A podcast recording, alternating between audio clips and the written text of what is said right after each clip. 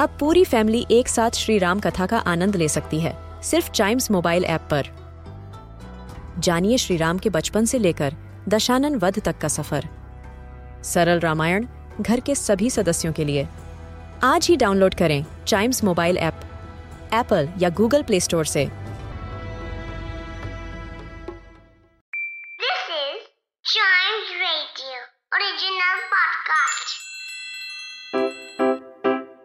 Riddle सुलझाना बच्चों और बड़ों, दोनों का फेवरेट गेम है। तो आइए जुड़िए चाइम्स रेडियो के साथ और डेली जवाब दीजिए एक नई रिडल का और बन जाइए हमारे क्लेवर क्लॉक्स ब्रेन की एक्सरसाइज का जब वक्त हो तो क्लेवर क्लॉक से याद आता है। क्लेवर क्लॉक से याद आता है तो हमारी रिडल से याद आती है। रिडल से याद आती है। ओके नितिन कम ऑन अब रिडल पूछते हैं। तो सबसे पहले हम सॉल्व करेंगे कल वाली रिडल जो मैंने पूछी थी। ऐसा कौन सा पक्षी है उड़ने वाला जिसके सर पर पैर हैं? ऐसा कौन सा पक्षी है जिसके सर पर पैर हैं? सो so, इसका आंसर मैं रिवील करने जा रहा हूँ in three two and one and the pakshi is every pakshi. Yes हर पक्षी के पास होता है ये। पूछे कैसे?